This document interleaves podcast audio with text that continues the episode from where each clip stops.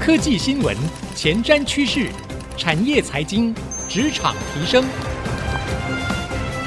科技人关心科技事，欢迎收听《科技领航家》。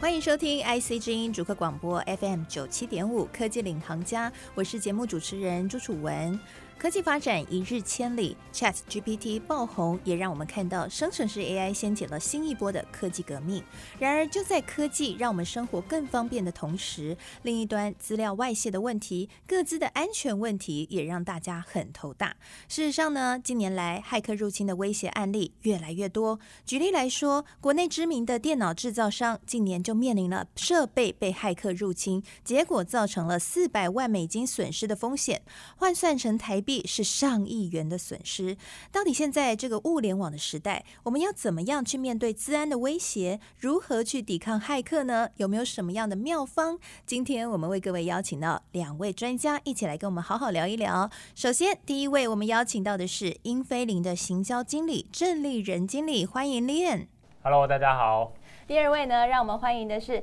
全景软体资深顾问邱志成顾问，欢迎 Frank。哎，Hello，大家好。好，这两位呢都大有来头哦，因为大家知道英飞凌呢是全球非常知名的国际晶片大厂，大家使用的护照里面都是用英飞凌的晶片哦，所以呢今天很开心邀请到英飞凌来。那另外呢，全景软体在台湾已经深耕了二十五年，是非常重要的资安厂商，同时呢在全台湾。金融业百分之九十都是全景软体的客户哦，所以可以说今天邀请到两位在这个领域的专家来跟我们好好聊一聊。那我们刚刚一开始就提到，最近真的骇客非常的猖獗哦，像我们刚刚提的例子，哇，这个知名的电脑制造商哦，他们就因为骇客入侵损失了上亿台币。那除了刚刚提的这个例子之外呢，大家应该有看新闻，台湾的非常知名的也是国际半导体制造龙头厂。也因为随身碟被植入了恶意程式，结果损失营收是超过七十八亿台币。动不动就是损失十亿以上，或是破亿元，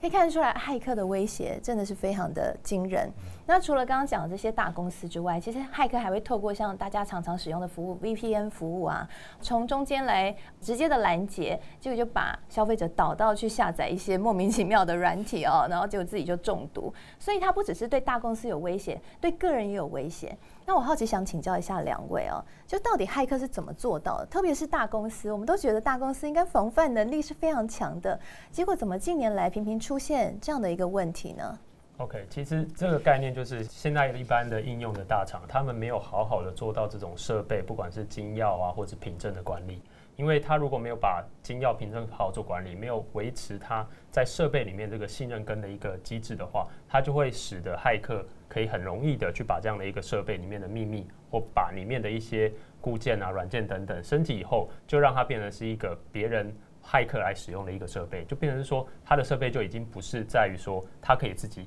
在完好的使用，那这样其实你的秘密、你的钱财、你的整个设备等等的都有可能因此而瘫痪。好，你刚刚提到了非常多的科技专有名词，金钥还有信任根。对。好，我们待会一个一个来帮大家好好解释一下这是什么意思啊、哦？我也好奇 Frank 有没有要补充的？呃，其实我大概提一下现在国内的一些大厂的一些治安的现况了哈。现在通讯网络非常的发达嘛，那什么都会联网。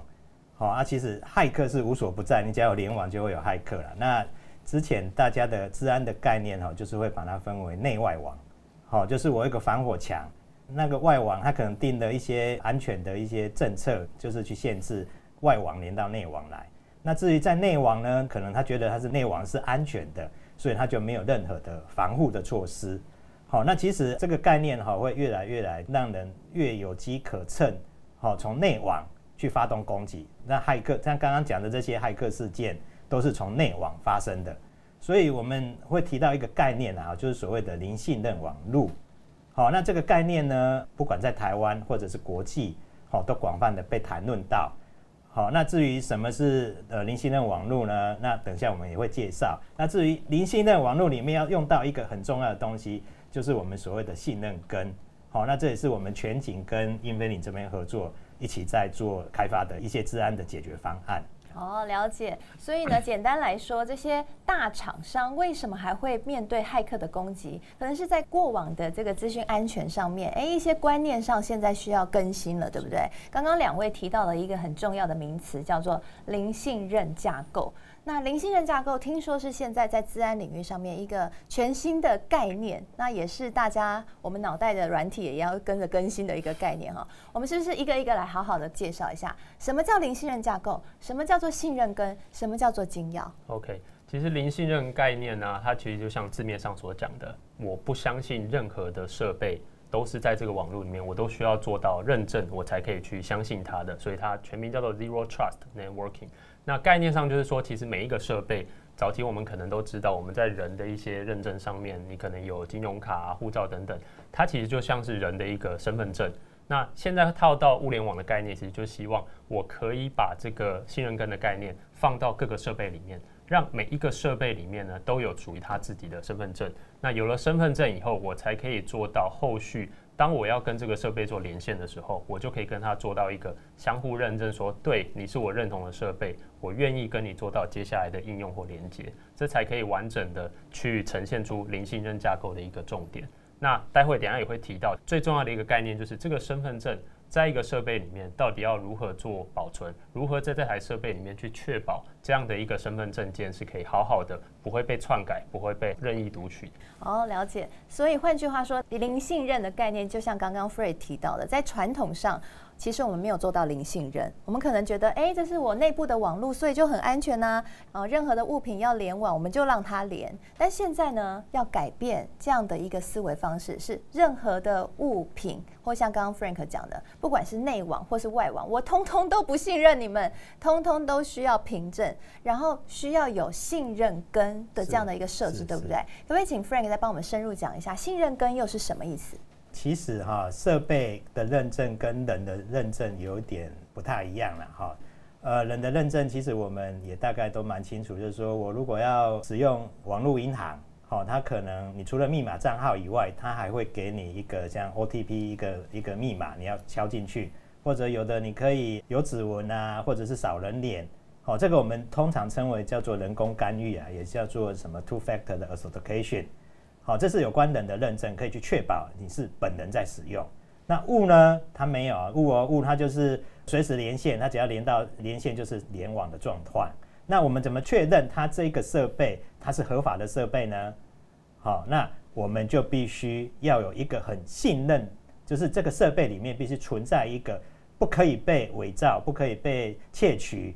它是可以完全信任的一个东西。那我们就把它称为呃信任根。那这个信任根呢，通常就是会用那个安全晶片，哦，来当做信任根。这也是就是我们跟英飞凌一起合作，然后怎么利用这个信任根。来建置一个零信任网络的一个概念，这样。嗯，我听说呢，英飞凌是全球安全晶片 number one 的厂商，你们已经做了很多安全晶片。对。那通常以往安全晶片，就像刚刚 Frank 讲的，大部分是用在人身上。对。现在的趋势看起来是要用在物的身上，对不对？因为刚刚两位都提到了，现在骇客这么猖獗哦，大厂会受到威胁，常常都是设备啊、物品啊，结果一不小心就被入侵了。所以现在安全晶片也要用在这些物品。或是设备上面，那我好奇也想问一下啊，那实际上运作起来会是怎么样的运作方式呢？我听说信任跟它的概念有点像是保险柜的概念，在物品里面放一个保险柜，这又是什么样的一个意思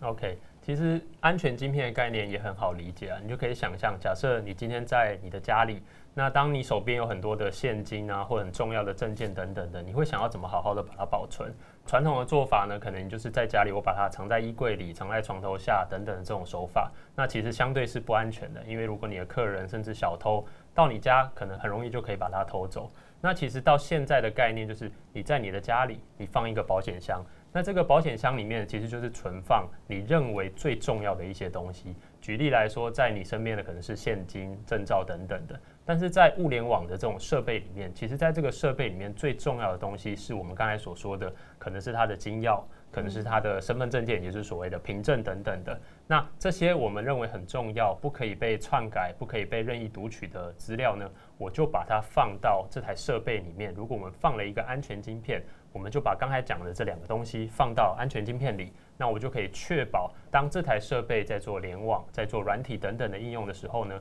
我可以确保我们刚才讲的这些重要的 data 都放在安全晶片里面做好好的保管。当你要用的时候，我再来用；当你没有要用的时候，如果有心人士可能是骇客，他可能用软体的手法、用硬体的手法来窃取这个安全晶片里面的资讯的时候，其实几乎是没有办法做到的。哦，原来如此。刚刚呢，呃，Liam 也特别解释了什么叫做金钥了。所以简单来说，金钥就是那一把钥匙，我们所谓的密码就对了。就类似是，如果你今天要让你这个设备联网，你想要进入到我这设备操作，你通通都需要有金钥、有钥匙，你才能够开启它。那我想要再请教一下 Frank，因为 Frank 呢在全景软体是在台湾已经深耕二十五年的资安厂商嘛，哈。那我好奇想问一下，根据你们过去长久的观察。以往的做法是怎么做的？听说以往设备是不会放安全晶片，好像都会在软体端去做一个防范，对不对？那这又出现什么样的问题？其实现在哈，因为物联网的资安是一直有被提起来，然后每一次的有关物联网的论坛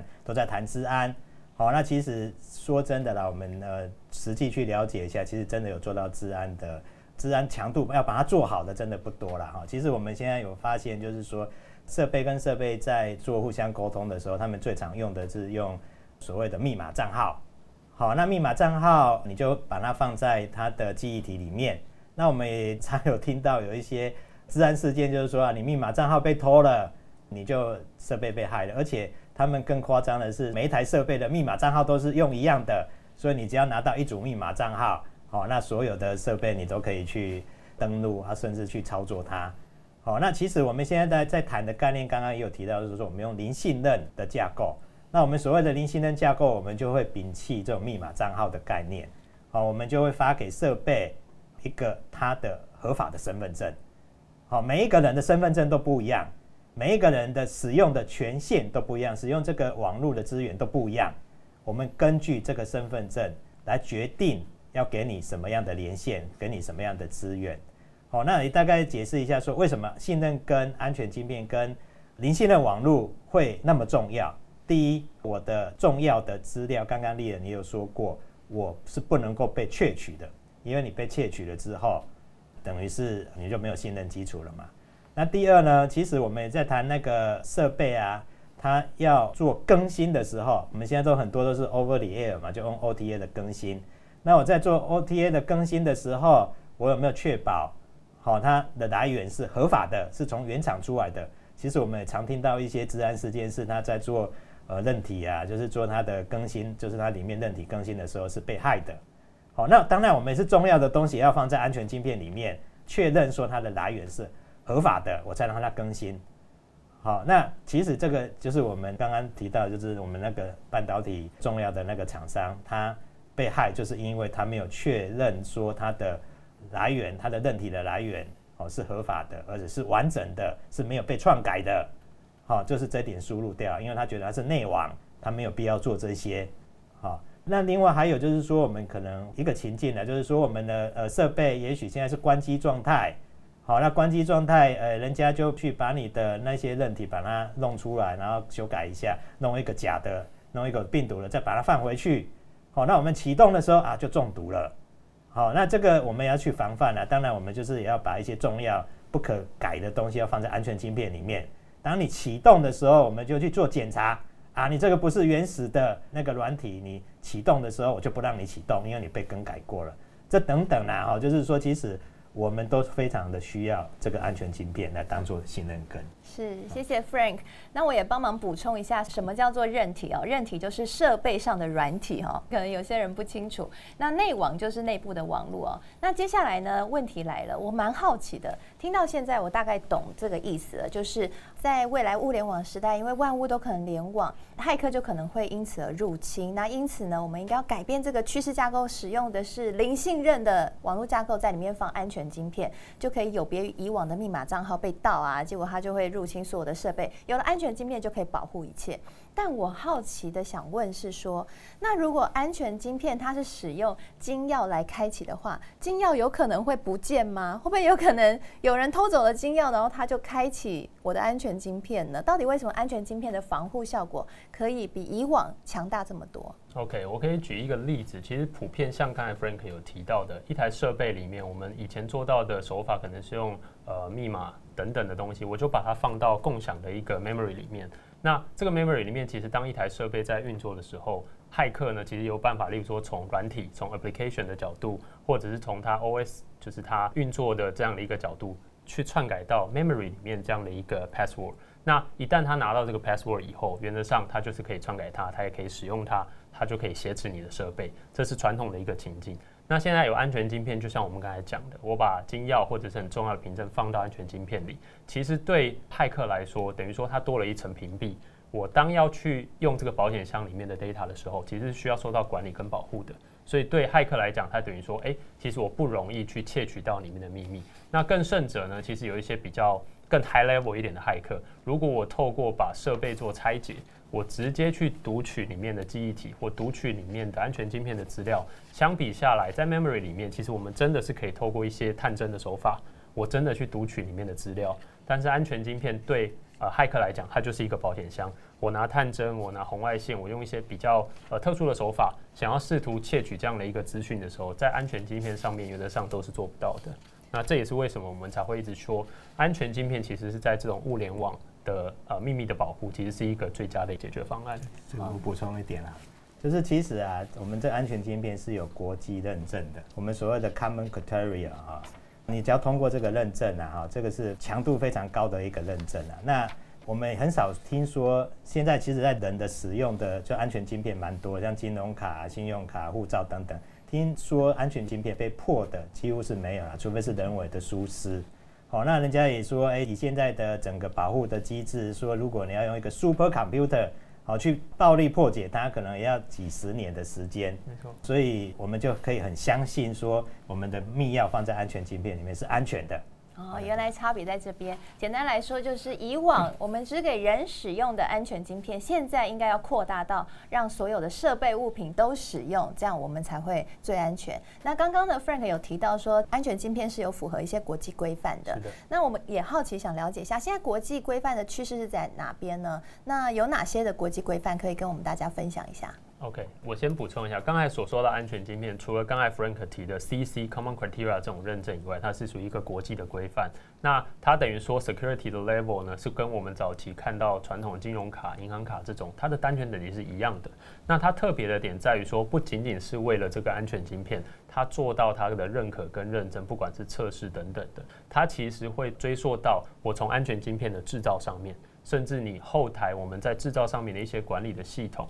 如何去把相对应的凭证等等的放到安全晶片的这种机制，都做到一并的保护。所以你可以想象，在英飞凌做安全晶片的时候，我们在我们的工厂，它是需要去通过 CC 这样的一个规范，甚至产品本身也是要去通过 CC 它相对应的一些测试规范在里面。那更甚者呢，其实这样的一个安全晶片，我们还会去通过，例如说北美有一些安全规范叫 FIPS。它是属于国土安全局所标榜的一个由美国所认可的一个啊 security 相关的一个规范。那我们的安全晶片有鉴于其实我们有一些市场或有一些应用是需要到北美政府相关的一些应用的话，它是需要去通过 FIPS 这样的一个认证，来确保我们的产品用在别人的这样的一个设备里面以后，它是可以通过北美政府相关的一个规范的。是，所以使用安全晶片的话，确实也会更符合国际上面对一些设备啊或物品的自然规范，对不对？好，所以这是一个未来的趋势。那现在也看得出来，有更多的国际上的各国的政府对这个规范有越来越要求更高吗？是是是，其实啊，我们如果以一个通讯的角度了哈，其实通讯对我们人类几年来改变非常的大啊。那如果四 G 是人上网的时代了哈，那五 G 应该就是物上网，好，那六 G 就会衍生到 AI 设备的上网。那其实，在四 G 的时代呢，因为都是人上网嘛，那也有一些法律相关的规定啊，比如说像个资法，哦，现在罚得很严，你一笔个资被偷了就要罚两万。好，那现在在物在五 G，我们其实是迈入到五 G、六 G 的时代。那现在其实各国政府也对这种未来就是物联网的治安非常非常的重视啊，哈，所以也陆续有一些呃法令会出来，像在美国，在二零二零年的十二月四号，那时候川普也签了一个物联网的网络安全的法案，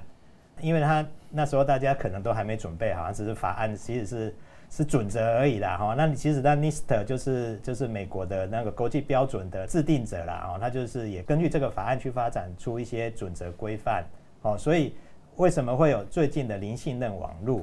架构这么夯？就是因为 NIST 就是在这几年，哦，陆续对零信任网络有一些规范出来。那那个欧盟也是，它本来在二零二四年有一个物联网的治安的韧性法案。这个法案呢，它会将物联网的设备分级，依据它的重要性分级。好，然后有。个别的，它所谓的规范，它这个比较特别的是，它有定出说要检验的标准，好，你要定期检验哦，而且要取得它的治安标章，好，原本是二零二四年的八月要实行的，那那现在有延后到二零二五年，好，那美国其实现在也是有在定一些物联网装置的治安标章。好，那其实英飞凌也有在里面啊，请英飞凌这边解释一下。其实谢谢 Frank 提到，最近大家如果有看新闻，大概在七月的时候，美国拜登政府他也签署了一个针对物联网相关的一个，它全名叫做 Cyber Trust 的 Labeling。那概念上就是希望，例如说我们讲到一些智慧家庭的概念。你会有一些 smart TV，就智能的电视、智能的一些联网设备或门锁等等的。他希望接下来在美国的这些产品，他都可以去通过认证以后，他给这些产品一个标志、一个 logo。那消费者来说呢，他看到这个 logo，相对应就是说，哦，是北美政府或者是实验单位相关认证的这些设备，那我就可以在家用或者是物联网的网络里面，我可以好好的去使用这些设备。它其实概念上是希望去很快的 push 说 security 这样的一个产业可以实际的落地到物联网的这些产品当中。是，其实这件事情真的非常的重要，因为之前我就听过一个案例，是骇客入侵到家中的扫地机器人，结果就监控这一家的生活。对，这个就非常的危险哦。所以这件事情它不只是跟大厂商相关，因为我们刚刚前面提到啊，损失可能是十亿、几十亿。跟我们每一个消费者来说，这件事情也非常的重要。未来或许我们在挑选产品的时候，我们也会更在意说这是不是有资安的认证。那在资安上面要做到最好的保护，在现在的一个最新的趋势之上，最棒的保护应该就是安全晶片的保护，对不对？听说两位也有在这一块有一些新的合作，然后新的应用，可以先透露让我们知道一下吗？OK，那我先好了。原则上，其实我们跟全景，原则上我们一个是做硬体安全芯片嘛，那全景这边其实是针对设备端本身，我们如何去使用安全芯片来达到后续不管软体、韧体的开发。那在一些实际的案子上面，其实我们有发现，例如说像智慧的电表、像充电桩、像例如说有一些无人机的设备等等这些东西。它其实就会需要把安全晶片这样的概念放到这些设备当中。不然我举一个例子好了，其实像我们现在一般家用的电表好了，它其实是没有一些 security 机制在里面，造成的问题会是什么？其实有可能会有人去恶意的篡改电表里面的值。那对政府来说，其实这是一个无疑就是金钱上的损失，因为原则上你电表的数值被篡改后，你所收的钱也就更少了。那再套到另外一个情境，其实我们也做过类似像充电桩的这种合作案件。那充电桩其实大家也可以看到，这算是一个趋势啦。那原则上，接下来呃，二零二五年、二零三零年，其实电动车只会越来越普及。那因应这样的一个趋势下面，其实你会发现，路上的充电桩原则上它是一个公共设施。这样的一个公共设施呢，其实我们要确保不会有人偷电，不会有人恶意的透过这个充电桩来瘫痪你整个充电的网络。所以其实有很多的法规，像 OCCP、像一五一八 Dash 二十这一种，它就是在讲说，我国际上如何确保充电桩这样的一个规范呢，是可以有安全在里面做确保。不会让恶意的人士来做篡改跟偷取的这样的一个动作。是这件事情听起来真的非常重要。骇客有没有可能透过充电桩去入侵到你的电动车当中去窃取你的资料？因为就像我们之前也会在 iPhone 要充电或者手机要充电的时候使用到来路不明的充电设备，结果就被骇客入侵一样，会有同样的这个问题吗？其实哈，所谓骇客无所不在啦哈。那其实政府也一直在强调说，治安及国安呐哈。政府在推广这个治安也是不遗余力的。像他现在台湾那个数发部的治安院呢，他其实他有提出零信任网络的架构，然后对人的认证、对物的认证，好，那其实全景都是第一家取得这个认证的。好，那其实我们现在其实全景也是在协助哈，说看怎么样把国家就是一些关键基础设施，好，这更需要零信任网络。好，现在我们其实也跟英飞凌看这边看怎么用它信任根的方案，怎么样去帮我们的这些关键基础设施，像我们现在的那个所谓的智慧电网，好，这一些好做一些强化啦。好，然后当然就是现在法规，国内外法规就是国外法规也都在定，未来我们台湾算是生产这种资通讯的厂商的一个重镇呐。好，他们未来的设备也要输到欧美去。好，都必须要有这些资安的，通过这些资安的标准。其实我们跟英飞凌现在也在合作，怎么把这一些资安、好信任根的概念，把它推到我们现在台湾的这些设备厂商，这都是在进行的。那当然就是说，呃，像无人机啊，哦，这个是台湾现在就是蛮想发展的一个产业啊。那你无人机有可能被被劫机，好，任务被篡改，这也都是有风险性的。好，这个都都是我们目前正在跟英飞凌努力，想要把它提供一个更好的方案来解决这些问题。好，谢谢两位，两位要多多努力了，才能够保护我们全民的安全哦。所以透过今天的访谈呢，我想朋友应该感受到，在互联网的时代、五 G 的时代，每个物品它是不是有治安的防护，就显得更加的重要了。未来或许你在挑选。产品的时候，你也可以特别注意一下，它是不是有治安的认证。那我们所有的企业也要知道，或许未来你的产品里面呢，就要在治安防护上面更升级，使用安全晶片是一个很安全的做法哦。那另外呢，你的设备如果有安全晶片，也可以保护你不受到骇客的威胁。好，希望这集访谈可以让您对于未来的治安趋势更加的了解。我是楚文我们下次再会喽。